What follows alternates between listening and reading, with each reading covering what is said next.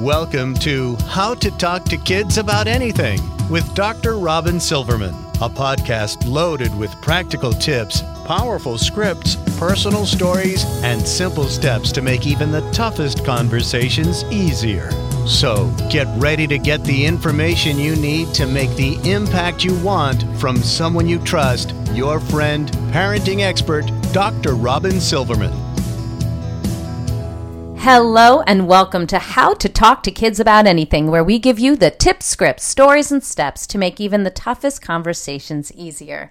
I'm so honored to be your host, Dr. Robin Silverman, child and teen development specialist, author, and speaker, and most importantly, parent of two great kids who give me the opportunity to love, learn, and grow every single day, whether I want to or not. Believe me, I get it. It's not always easy. And as you know by now, we're in this together, and we have some great people helping us along the way. Now, a few weeks ago, I was on Nightline talking about the possible repercussions of allowing your child to become an internet star, especially as a child becomes a brand that is thought of as offensive or jarring, or as a child becomes targeted by trolls and comments that are getting ugly. But becoming an internet star has become easier for kids, especially through the medium of YouTube, an accessible platform that is open to anyone as opposed to the cutthroat, slim chance competitive nature of Hollywood that is only available to a small percentage of a chosen few.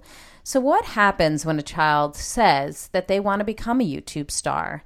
And what happens if your child and some friends want to upload some videos for all to see?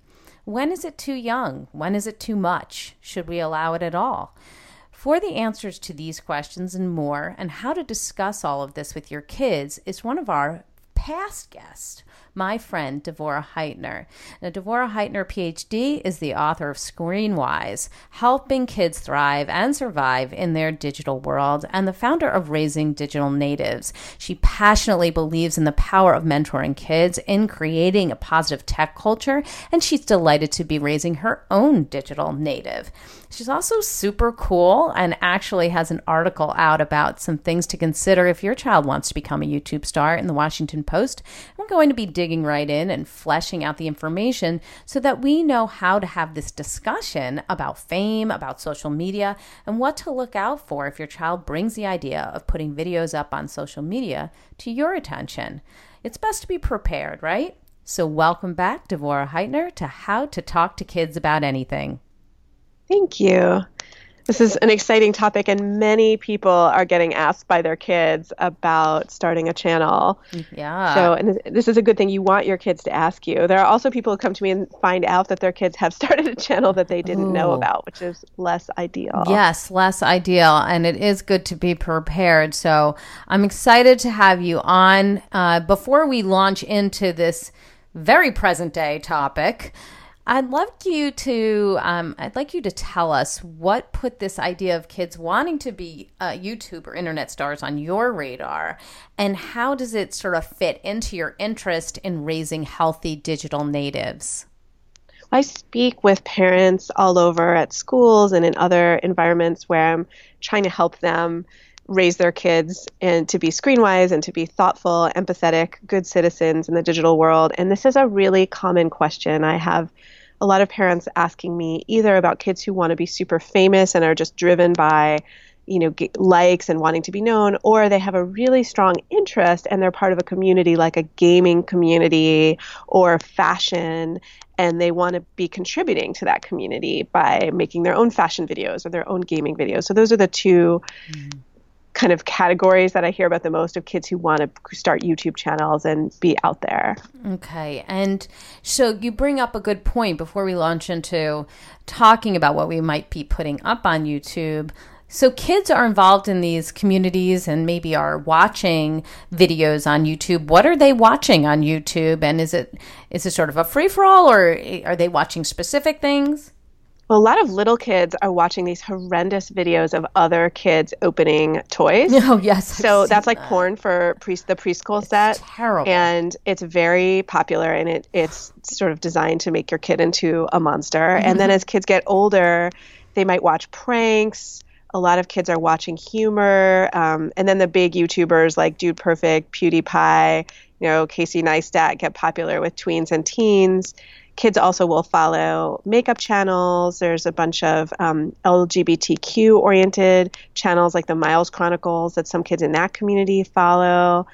Uh, and gamers are definitely watching other gamers, you know, whether it's Minecraft or all kinds of other video games. There's yes. if you want to watch other people play video games all day, there's it is crazy. We find it very busy. peculiar. Dan TDM, my kids love him. and uh, and he actually wrote a graphic novel that my son was very excited to read. So uh, it's just interesting to me what kids watch and and what's you know what's interesting to them.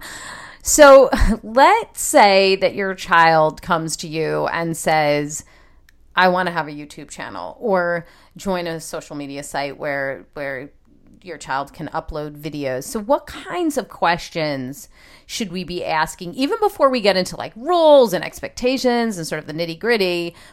And and what about age restrictions? Is there an age for all of this if your child comes to you or it, whoever can join? What what's the deal with it? So first of all, you definitely want to get a sense of their interest in what they're watching and what they've been influenced by. So I would ask them, well, what are you watching on YouTube that make you want to have a channel? What are some channels that you find inspiring, that you think are positive? What are some things that you are less attracted to or that you think are more negative? Because what you want to get from them is what is their critical judgment, right? Mm. What, what what what does their inner critic say is awesome? Because uh, that'll give you a really good sense of of what you could, might be concerned about. If if something that they think is awesome is very problematic, or maybe problematic for a kid their age, like maybe a nine year old, you know, you might not want to have a makeup channel. Mm-hmm. Maybe makeup is something you still want that your nine year old to just be playing dress up, you know, in private, but but a makeup channel feels inappropriate.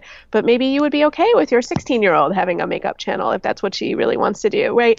So I would also look at how does what they want to do and what they admire align with their age and what social this the social experience that they're going to have if they put this out in the world is going to look like? And also how well do they understand even what basic safety issues are? So especially with elementary schoolers do they understand that every video that they share is actually public unless you alter the settings right? Do they understand that the default is that anyone could see this? And do hmm. they really get what that means. That's mm. really important. And then it's also really important that whatever you give your child permission to do, you have to understand that if they're doing this with friends, that friends' parents need to be on board as well. So your child should not be posting videos that have friends, even if you've given them a green light, unless the parents of those friends are also totally mm-hmm. okay with it. Okay, so I, would like to kind of live there for a minute. I mean, you say that it's important for kids and parents to create a plan if the child is going to be putting videos up on, on YouTube. And so, what should they be considering then on that plan? And and what if they really don't know what they want to do in those answers to those questions? And they just say, you know, I just want to post silly photos with friends or silly videos with friends. I, I know my daughter has told me, like, she loves those videos where you have to guess what you're eating. It could be something super gross or yummy, and there's like two people and they have like a competition. I'm not exactly sure, um, you know, how it works, but I know that there's like a gross out effect and and has mentioned that she'd find those things fun to do. Now she's only nine, and that's you know not on the table. But um, how do we discuss a plan with our kids, especially if they do want to involve other kids? Well, I would really take it very seriously, which may discourage some kids, which could be great, where you know, if you're even open to the idea, I mean, if you're completely not open to the idea, then we don't want to put our kids jumping through hoops if we're like totally closed. Like, there's no reason to make your kid do a proposal. But it, say you feel like you would consider this if you are, and again, with an elementary schooler, you want to have some editorial, like maybe they every video has to be screened by you before it gets mm. uploaded. So you talk about that policy, and then you have them maybe write a proposal or make an outline uh, or even create, you know, a PowerPoint for you about what their plan is. And if that discourages them, then they might not really want to put in the work to do a YouTube channel. In other words, you know, making your kids jump through some hoops is also a way to get them, slow them down a little. We don't want them to share right away. We want them to consider the plan.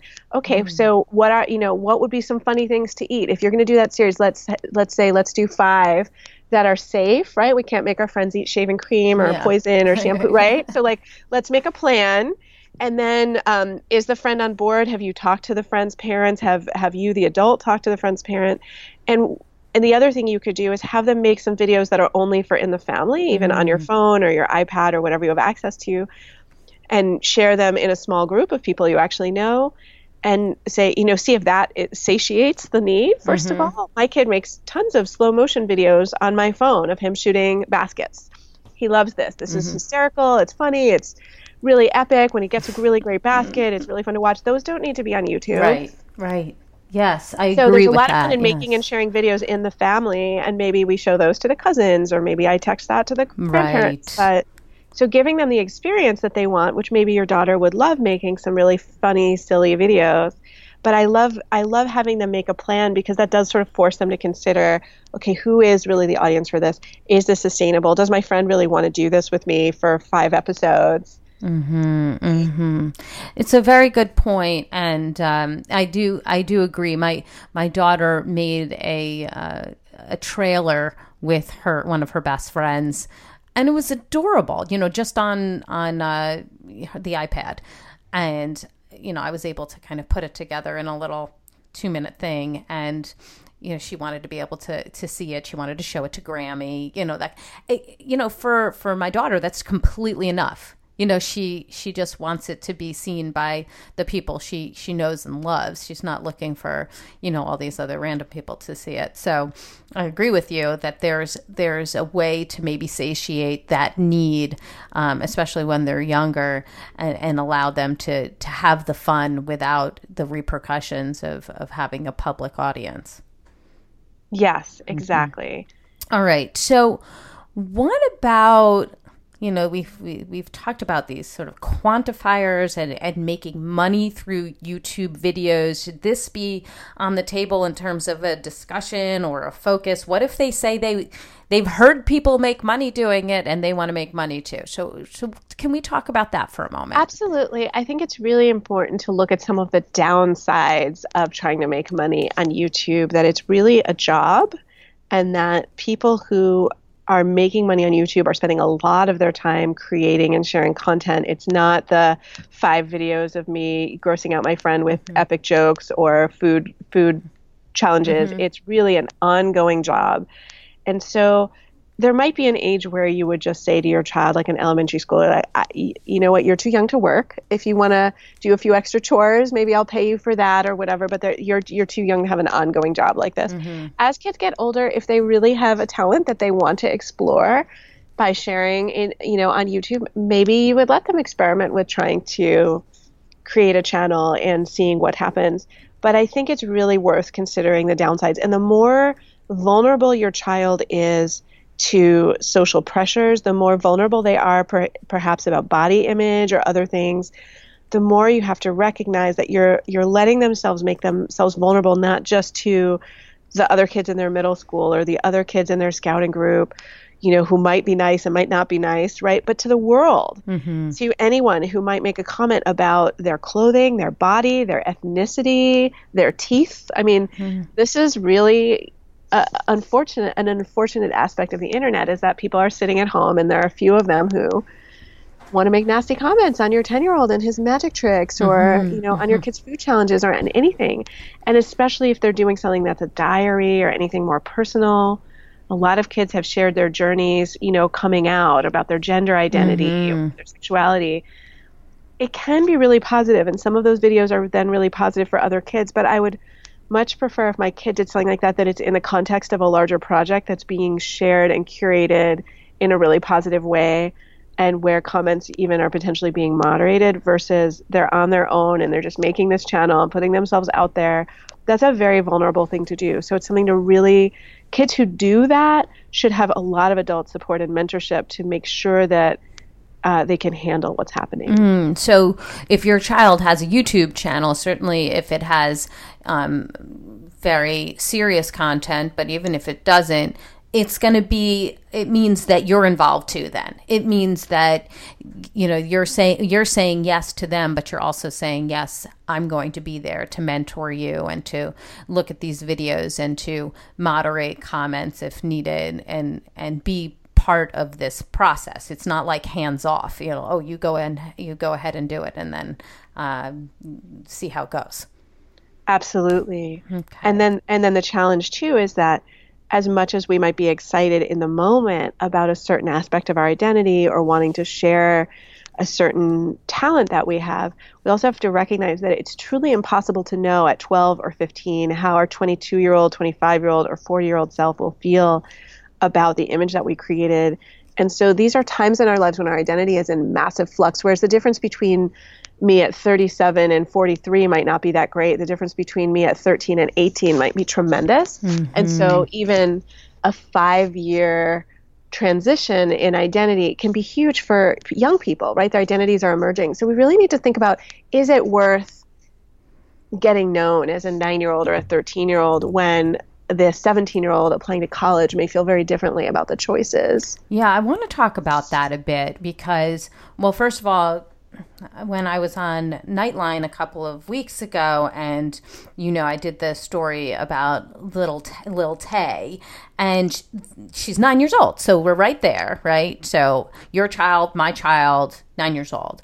Mm-hmm. So there's an identity that is being created on the internet that sometimes isn't in line with who the child is that even at that point okay? Like she was saying on nightline well you know i wouldn't actually curse at home but on instagram i mean she's dropping the f-bomb left right and sideways um, and and you know she's flashing money around and being extremely rude to adults and just rude to everybody and yet you know her mom is like oh no she's not really like that. It's just you know persona that she puts on.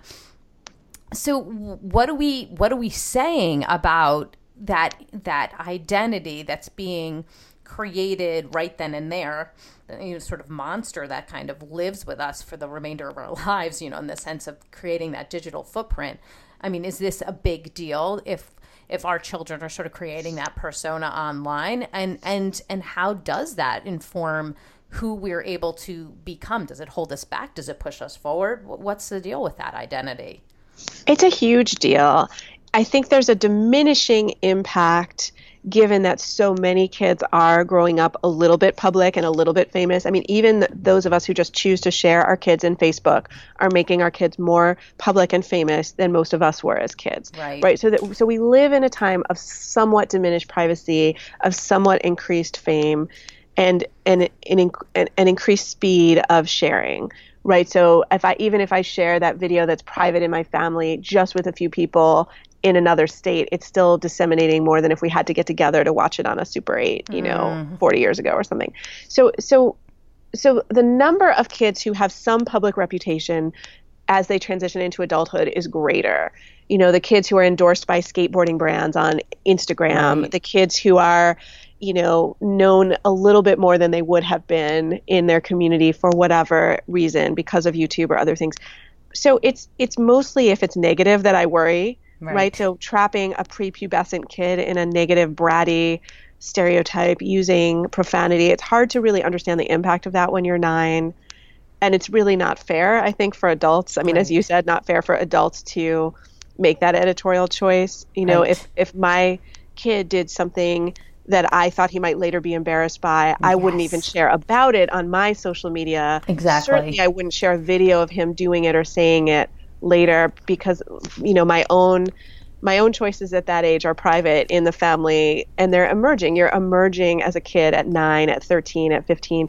Even when kids become viral for making really unfortunate choices like high school kids who make racist tweets, for example. Mm. Let's go there, like 15 year olds. You know, they are old enough to know better. They are old enough to pay some social penalty. Should they pay a nationwide social penalty mm. of being mm. known for a choice that they made in the moment that they can still recover from? Mm-hmm. That's pretty heavy, right. right? Should they never get a job because of a tweet when they were 15 right. or 13? Right? That's that seems like a problem. So right. we need to do some things to protect our kids and we also need to accept that all kids are g- going to be a little more searchable, a little more knowable.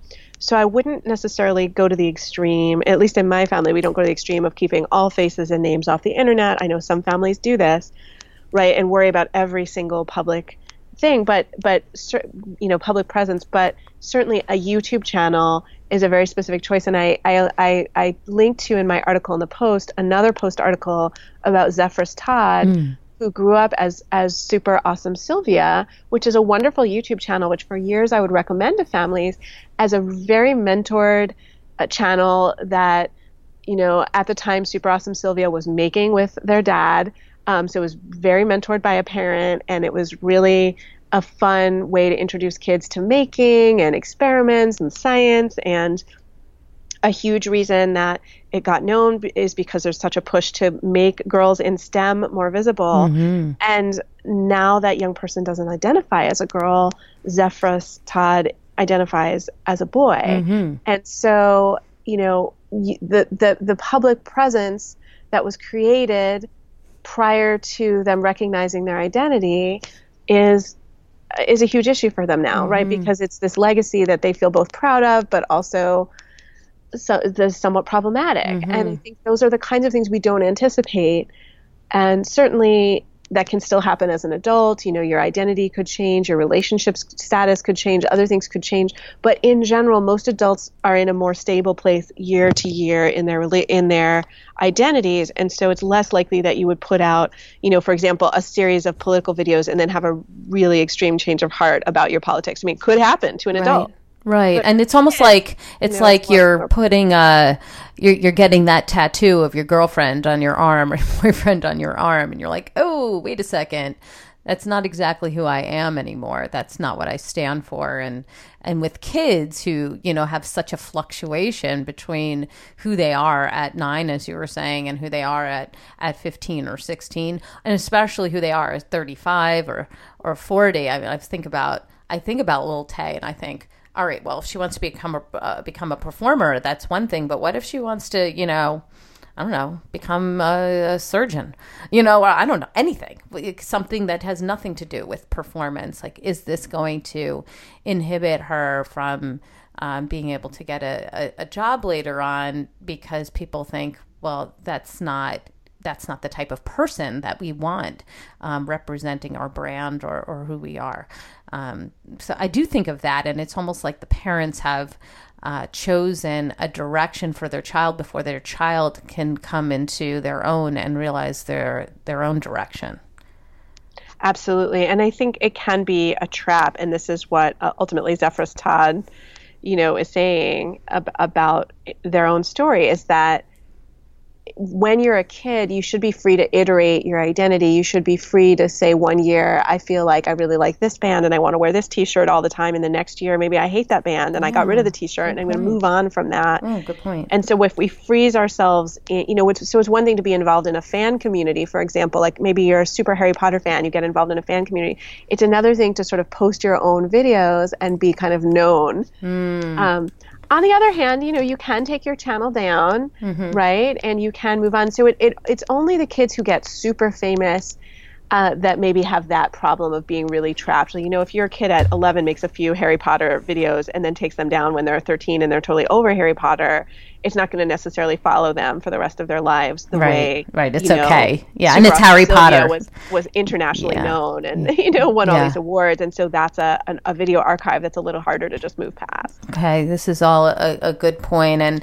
um, you know some of these stories give give warnings to to the fame that some of our kids are craving. I'd love to to get into that a little bit. You know we know that there's a price to fame. And there can be ugly comments, there can be assumptions about who you are that aren't true, as we just discussed. There's, you know, people who try to get things from you. So, what do we say to our children about fame? When many of these kids think fame looks super cool and think they'll love it, and we kind of know some of these negative repercussions, like what's the conversation we need to have with them about that? I think we need to be really frank with them. And also, I mean, there are kids who are, some of us are raising kids who are going to be famous, right? And we might say, like, that's an appropriate goal as an adult. Like, if you really want to be an actor or, you know, an internationally known scientist or other things, but it's also good for them to know that many really accomplished people are only known in their own fields, mm. and that what you want to do is be really good at what you do and really care about what you do and be a good person in the world. And those are all more important than being famous. I mean, I'm really troubled also by this trend of a kid or an adult does something nice like a sweet thing to do like to help a homeless person or to you know help a kid who's being bullied and suddenly they're getting viral fame mm. i think that's a kid who should be recognized you know in their own community mm-hmm. but i don't think we actually should make people so famous for just doing small kindnesses because that makes it seem like that's the exception and not the rule. Mm, I mm. want my kid to cross to the other side of the street to see if that person lying down on the sidewalk is okay and not feel like they need to get famous. Yeah. Is anybody right? filming this? right. I mean, but I worry about that. You know, there are all these moments where you know someone surprises someone with some good news and they there do seem to be some somewhat uh, like a film crew i mean right we're constantly and i think we're we're living in a time where there's a lot of bad news and so people are trying to counter that mm, I think with mm-hmm, feel good news mm-hmm. and i do appreciate news about kindness and actually you know like i I, there are columns that I love to follow that share really wonderful news about kids, especially when they do really innovative things that might give other people ideas. I do feel like it's appropriate sometimes to share that. Mm-hmm, sure. But I don't think we want to make famous every time, you know, someone. Right. Um, you know, does something that any person should do. Anyone should be checking if that kid who's being yelled at is okay. Mm. Anyone should go and sit with them.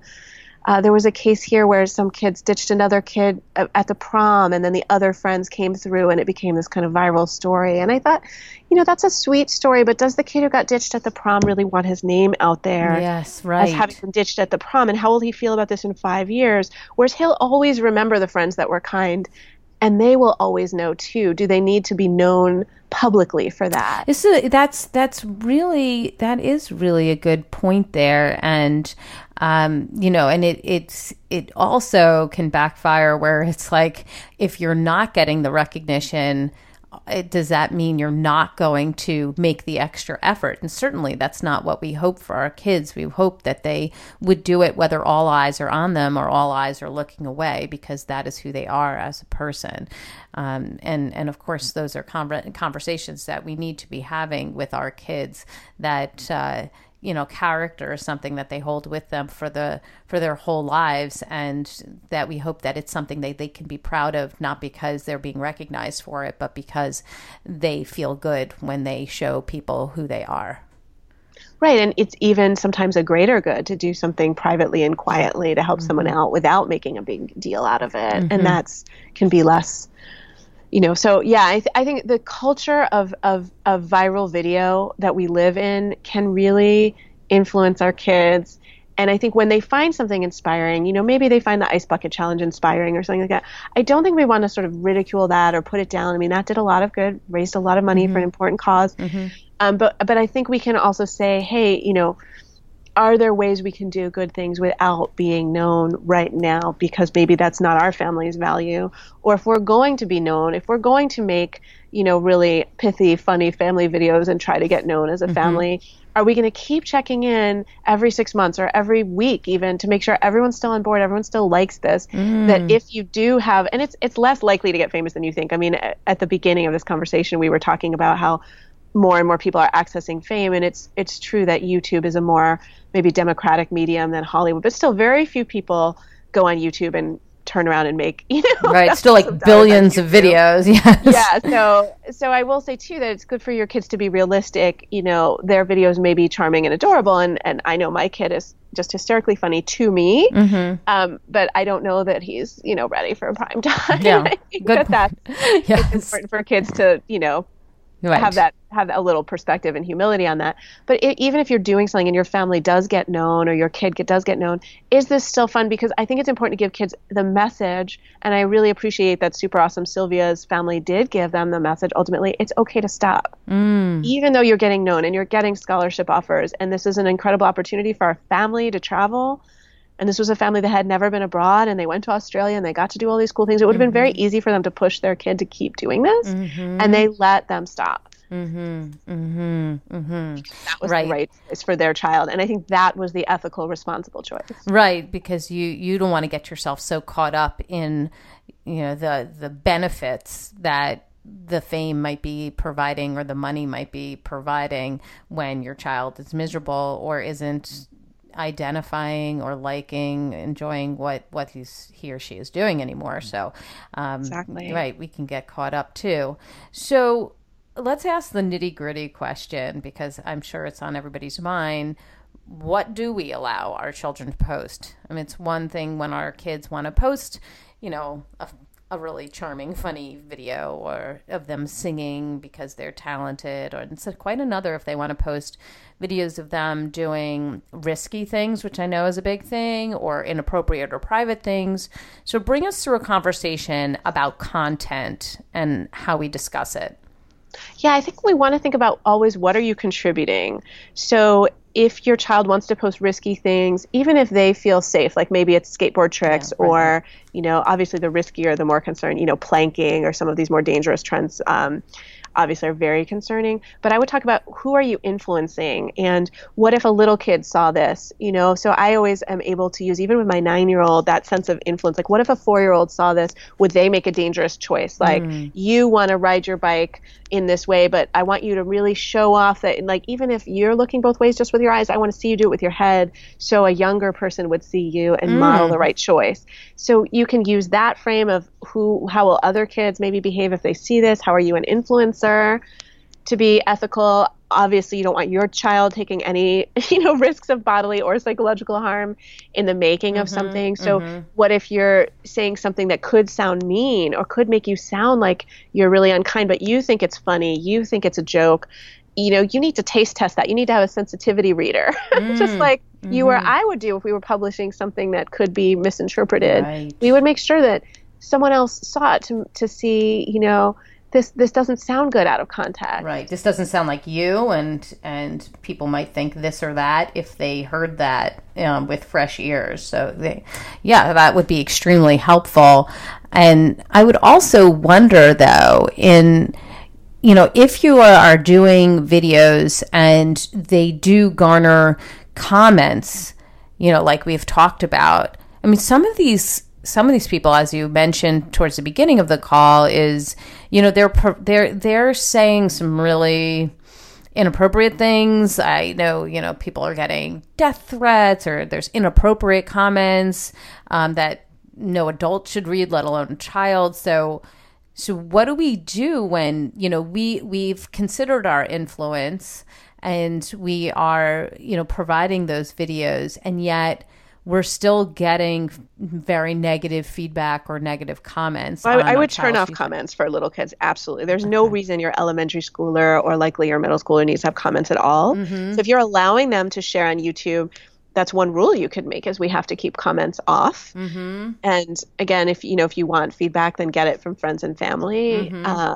and that's where maybe a private sharing site or you know a password protected Vimeo or mm. something else mm. might be more appropriate mm-hmm. for your kid. Mm-hmm. your kid may not want that because they want other people to see it. Right. Some kids really enjoy the idea that someone they don't know can see it or a wider audience can see it. And so you have to balance what you know about whether your kid can handle that. Now, if your kid is putting themselves out there in a community like Harry Potter fans or Minecraft players, that may be a safer community. Now, there mm. still may be some yucky people in that community who make inappropriate choices and say things they shouldn't. But in general, what I find is those communities are more supportive places than just sort of the random, the wider internet, mm. right? So you know, if you're in a community and you're sharing things that are valuable in that community, just like you and I might share, I don't know, you could be sharing a, a recipe in a in a on a Tumblr, mm-hmm. and people are going to be more interested because they've already opted in to be part of this community, and you're sharing and pulling your knowledge. And I do think that's where YouTube and other sharing can be very positive for kids, is not just being passive consumers in a community like Minecraft, but also contributors. Mm-hmm. That's why I'm excited about citizenship but nonetheless, you know, do you want your six year old hearing all the language of other Minecrafters? Maybe you want to steer them towards some clean Minecraft channels, which there are out there that are curated actually. Uh, and and say, okay, you can have a channel when you're 10, or you can have a channel when you're 12, but I don't maybe want you putting yourself out there just yet. Hmm. Hmm.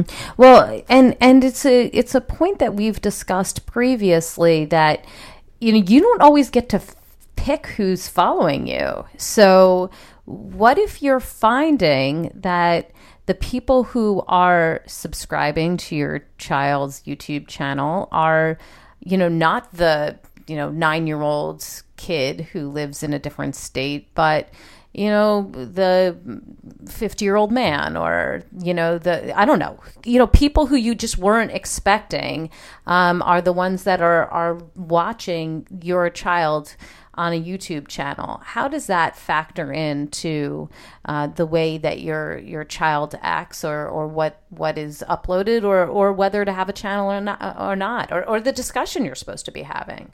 Sure, and this is coming up with Musical.ly as well, right? If you have a public if you have a public account on Musical.ly and you're sharing singing and dancing mm-hmm. videos and other mm-hmm. things. So this is why with Musical.ly and YouTube, if again with an elementary or middle schooler, have them recorded in a public space in the house so you can see what they're doing mm-hmm. because you might be able to look at it in a different way. Mm-hmm. So you know it may be adorable for your eight year old to copy moves from her favorite pop stars videos but you can see how an adult, unfortunately, might view that in a really different way that's totally inappropriate. Mm-hmm. And so you might say, well, don't upload that one, or that one stays in the family, right? So you don't want to make kids feel bad for having bodies or being interested in, you know, shaking them and mm-hmm. moving it, and, right? Like I don't want my kid your kid to feel inhibited about dancing just because we happen to live in a world that has a few pedophiles. Mm-hmm. But maybe we don't share that video, um, and that's unfortunate. But that's that's one choice you can make or again you can turn off comments you can make sure your kid's not responding to comments you could go in and be the moderator mm-hmm. and go in and say like as the mom of this kid like i don't really want to see you commenting on my kid's channel again that might shut that down really mm-hmm. fast mm-hmm.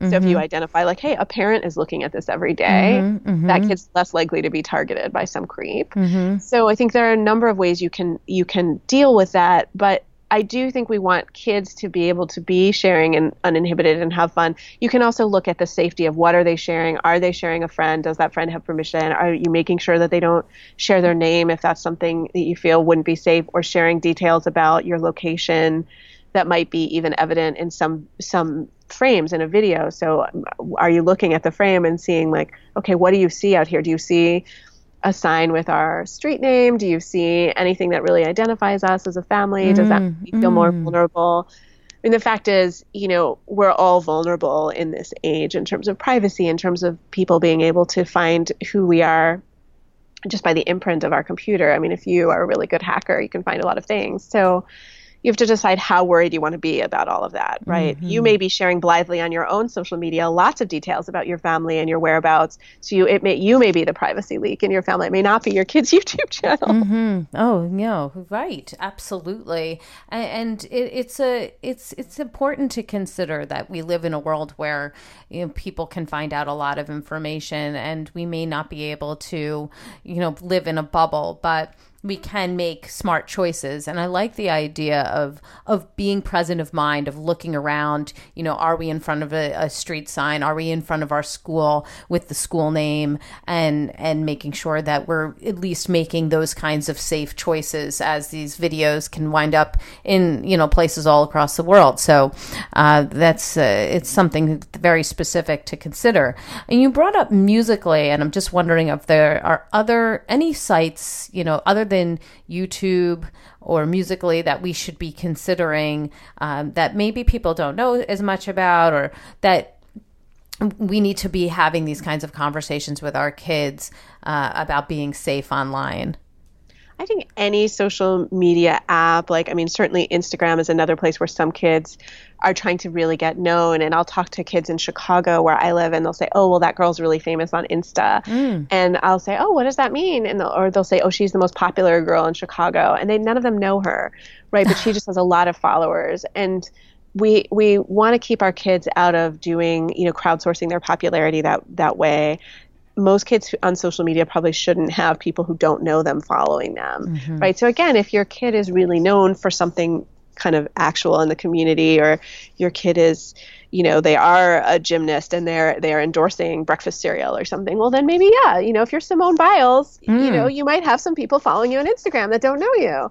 But if you're you know your kid or my kid or most kids um, that may not be a good goal. And so I've I've written a lot about this on my own blog and in other in, and in my book about really teaching kids to titrate their social media connections as a way of making social media a fun and healthy space. And a lot of that is being a little choosy about your contacts. If you follow mm. someone and they make you feel bad, you can unfollow them. And having followers for the sake of followers isn't necessarily a good goal. Why do you want 400 followers if you're 14 or 12, right? Right. And who are these people and, mm. and what do they add to your world? Exactly. Okay. All right. Now, in several areas of your work, as in mine, you talk about the importance of keeping the conversation open. So, what should we be periodically checking in on with our kids when it comes to social media or YouTube or or even cell phone use once we've given our kids the green light? Are they feeling pressure or stress mm-hmm. about maintaining their channel, coming up with new things? Are they feeling like the social labor of having to like other people's videos or pictures is, you know, stressing them out? Anytime our social media world becomes extra labor for us that takes us, you know, takes kids away from things like sleep, homework, family time, downtime, I'm concerned. Like then mm. we want to kind of turn the volume down on that. Right. Even for those of us who do social media like you and I do for as part of our work, mm-hmm. it should not be the the dog that wa- the, the the tail wagging the dog, mm-hmm. right? I mean, mm-hmm. it shouldn't be the main focus. And so certainly we don't want our kids to be finding that labor stressful. I would also kind of keep an eye on what are they watching and what do they admire. So again, if you see your kids admiring extreme pranks or extreme practical jokes where people end up crying, right? Where oh. there's a cruelty to them because mm. there are these even we've seen parents, you know, we saw parents lose a custody battle with kids, right? Where the parents were doing practical cruel jokes on their kids on their on YouTube. Mm.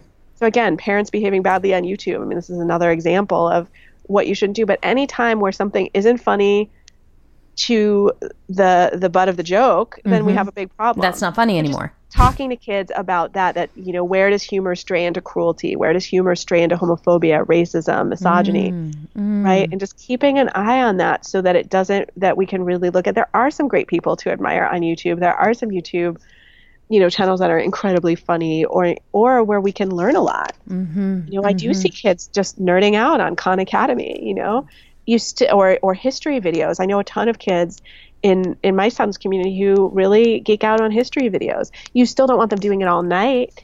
Um, right. Um, you want to make sure it's a good channel and that they're not learning, you know, incorrect history.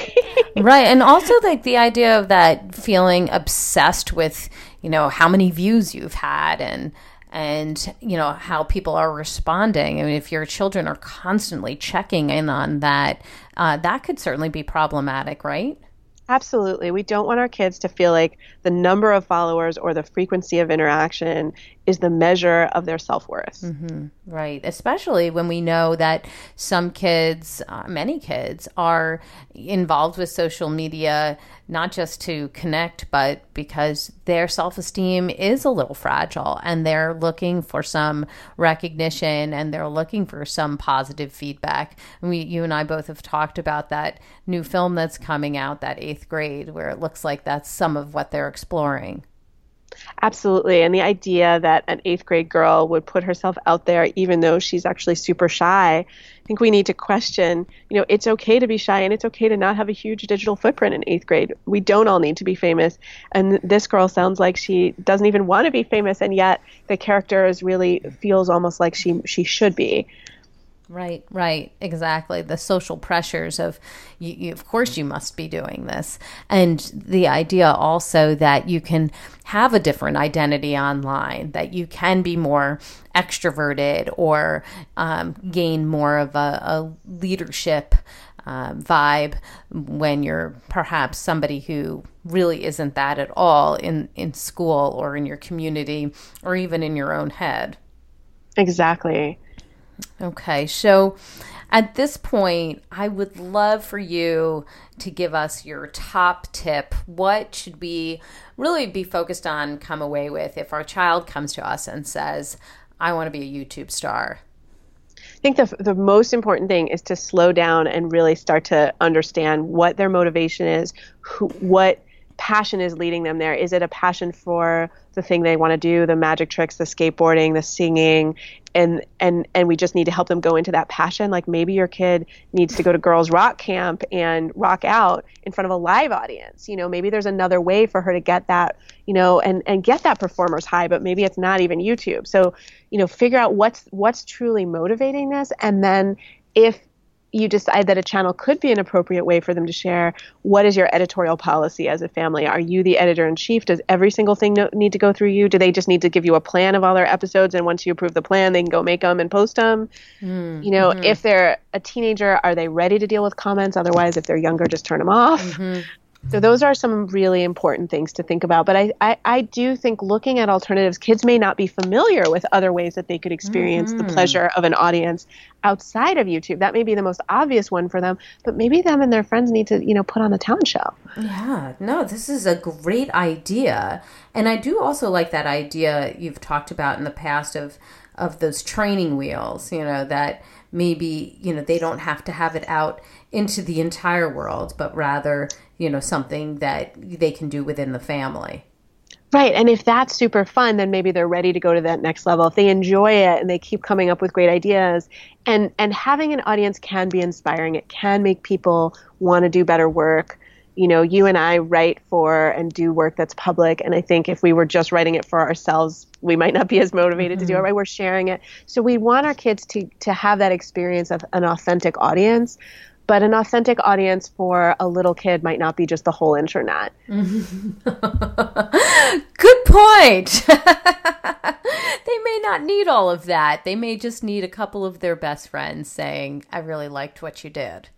Right. And they also may be really deflated if it goes out to the whole internet and they don't get any comments. Whereas if you can email it to the whole family and say, you know what, this this little bean would really love some comments you can kind of push that a little that's also a great way to kind of control for that because the, the for every kid who gets the negative hateful comments there's also kids who are deflated because they have one viewer because mm. they're not famous and their content is not going to grab the attention of everyone in the world which is fine because they're you know eight and most yes. of us aren't doing things at eight that the whole world needs to see but the point is they're going to be deflated so sharing within a more curated context where it's you know, or I, I, give the example in the article as well of TEDx. If your if your kid's passionate about an issue or an idea, and they can do a youth TEDx or a school based TEDx, that's a great chance to speak in an environment where you get coaching, where you really get to practice. So if your kid is a really great persuasive speaker in eighth grade and wants to go out there and make a point about climate change or endangered species or something else that they really care about, that's a great way to do it without the pressure of an ongoing channel. Mm, I love that idea. I love that idea that they're able to do that. And you also talk about you know possibly doing things on a, a community level that you know that there are there are people that you can help and touch and inspire on a community level even if you didn't want to do the TED talk but that you know you can you know get up in front of your school or you can you know help a local charity and and make an impact and feel really good about your contribution that that's that paves the way for for more positive um, positive activities in your child's life and you know builds their self-esteem in a really you know worthwhile way. It's much more authentic and it's a way to be connected. What we don't want to see is our kids developing a totally different persona online than right. they have in person which just sounds like what eighth grade is kind of about. Yes. so i'm excited to see that. Exactly me too well, give us um, your resource of the week. What, where should people go to get more information about you or this topic, and and uh, what's their next step? Sure. So, raisingdigitalnatives.com has both my my post about kids watching YouTube and then links to the Washington Post article that we've been talking about mm-hmm. about making channels. I also think that there's some value in just watching the channels your kids watch. Mm. So if your kid is following you know, some of these folks, whether it's, you know, PewDiePie or Miles Chronicles, watch some with them and ask them to maybe make you a YouTube list of my top five videos mm. so that you can see the world that they're circulating in. Mm-hmm. Right. Because when we enter their world, we can understand their world, we can talk about it with them, and it doesn't become so foreign and something that these young kids are doing, but that you know nothing about. Absolutely. And you're going to stretch your taste culture. I mean, a lot of stuff on YouTube is going to be not what parents love, but I would really focus my concern if it's something very negative. As a, like if you just think something's stupid, then imagine all the things that you thought were stu- that you like that your parents just thought were stupid at that age, and that's probably okay. Right. If you just think like, oh, these these jokes are not that funny to me, but they're not offensive, they're not right. hateful. I wouldn't focus your ire there. I would really say, you know, what you don't want your kids spending lots of time with is obviously the more, you know, cruel, negative corners of the internet. Uh, right. But a lot of things on there you will just find sort of flat or boring or you can't believe they you know like i really you really want to watch other people putting on makeup you know right exactly or you really want to watch other people playing video games which is a, a question we often have with our kids it's unbelievable. Tell us a little bit more about that. So, and of course, if your child is watching things that are inappropriate, you would need to have a conversation about why you find that inappropriate and you know make some new rules about what what's appropriate for them to watch isn't that right Absolutely. And also find out if they're trying to learn about something like sex or sexuality. You've shared some great resources on your show. Mm-hmm. Certainly make sure they have appropriate resources that are right for their age because they are showing you that they want to know something. Mm. What they found may not be anything close to what they hope to find. They just wanted to learn something often. I mean, often mm. kids, especially younger kids who will stumble onto pornography were looking for information, but they found something they were totally unprepared for. Right. So be able to say, look, you're not in trouble. This is, you know, totally typical that you might stumble upon these kinds of things, but I would like to talk about them and and and what it means in the framework of, of what you're you should be watching, you shouldn't be watching and um and and you know, our values as a family. Exactly. Okay. Well, this has been so you know enlightening. I think it's really interesting. It's so timely. I just want to thank you so much for joining us today and you've been providing so many important pieces of information that we really do need to know about we do need to talk about because this is now our our everyday and our kids are talking about this they're doing it their friends are doing it and we need to be prepared. So i just want to thank you for being here today you're welcome. It's great talking with you about this, and I look forward to hearing about your ongoing adventures with your kids in their media experiences. I will be in touch. I am certain of it. well, many thank yous to you. I've got my takeaways, and sweet friends, I know you have yours. Let's discuss them. Come up on Facebook. Let's go to Dr. Robin Silverman's page, or let's chat about it at drrobinsilverman.com or twitter.com slash Dr. Robin. I'm also on Instagram. I hope you will come over there. I put some great memes up there, and I'll certainly be putting up a meme from this show so that we can discuss it further. And if you would kindly go up to iTunes and rate and review this podcast, I would truly appreciate it. It means so much. It makes a huge difference. And then, of course, more people will know about the podcast and Devorah Heitner and all the great things that she's offering. That's all the time we have for today. My fellow parents, leaders, and educators, thank you so much for tuning in to How to Talk to Kids About Anything. For more information on books, articles, speaking engagements, or curriculum, please visit drrobinsilverman.com. So many great podcasts up there. Show notes are up there as well. I look forward to weathering the storms and enjoying the sunny side of life together. And please remember, even on days when you fall short, you've got this. You're here, you're getting the information you need. I know it's not easy, but never forget there's always tomorrow. Parenting is the ultimate do over. I'm right there with you. And as there are moments when we doubt our know how, our choices, and our sweet sanity, please know you are 10 times the parent you think you are. Until next time, this is Dr. Robin Silverman with How to Talk to Kids About Anything. Please tune in again and keep connecting through conversation. See you next week. You've been listening to How to Talk to Kids About Anything with Dr. Robin Silverman.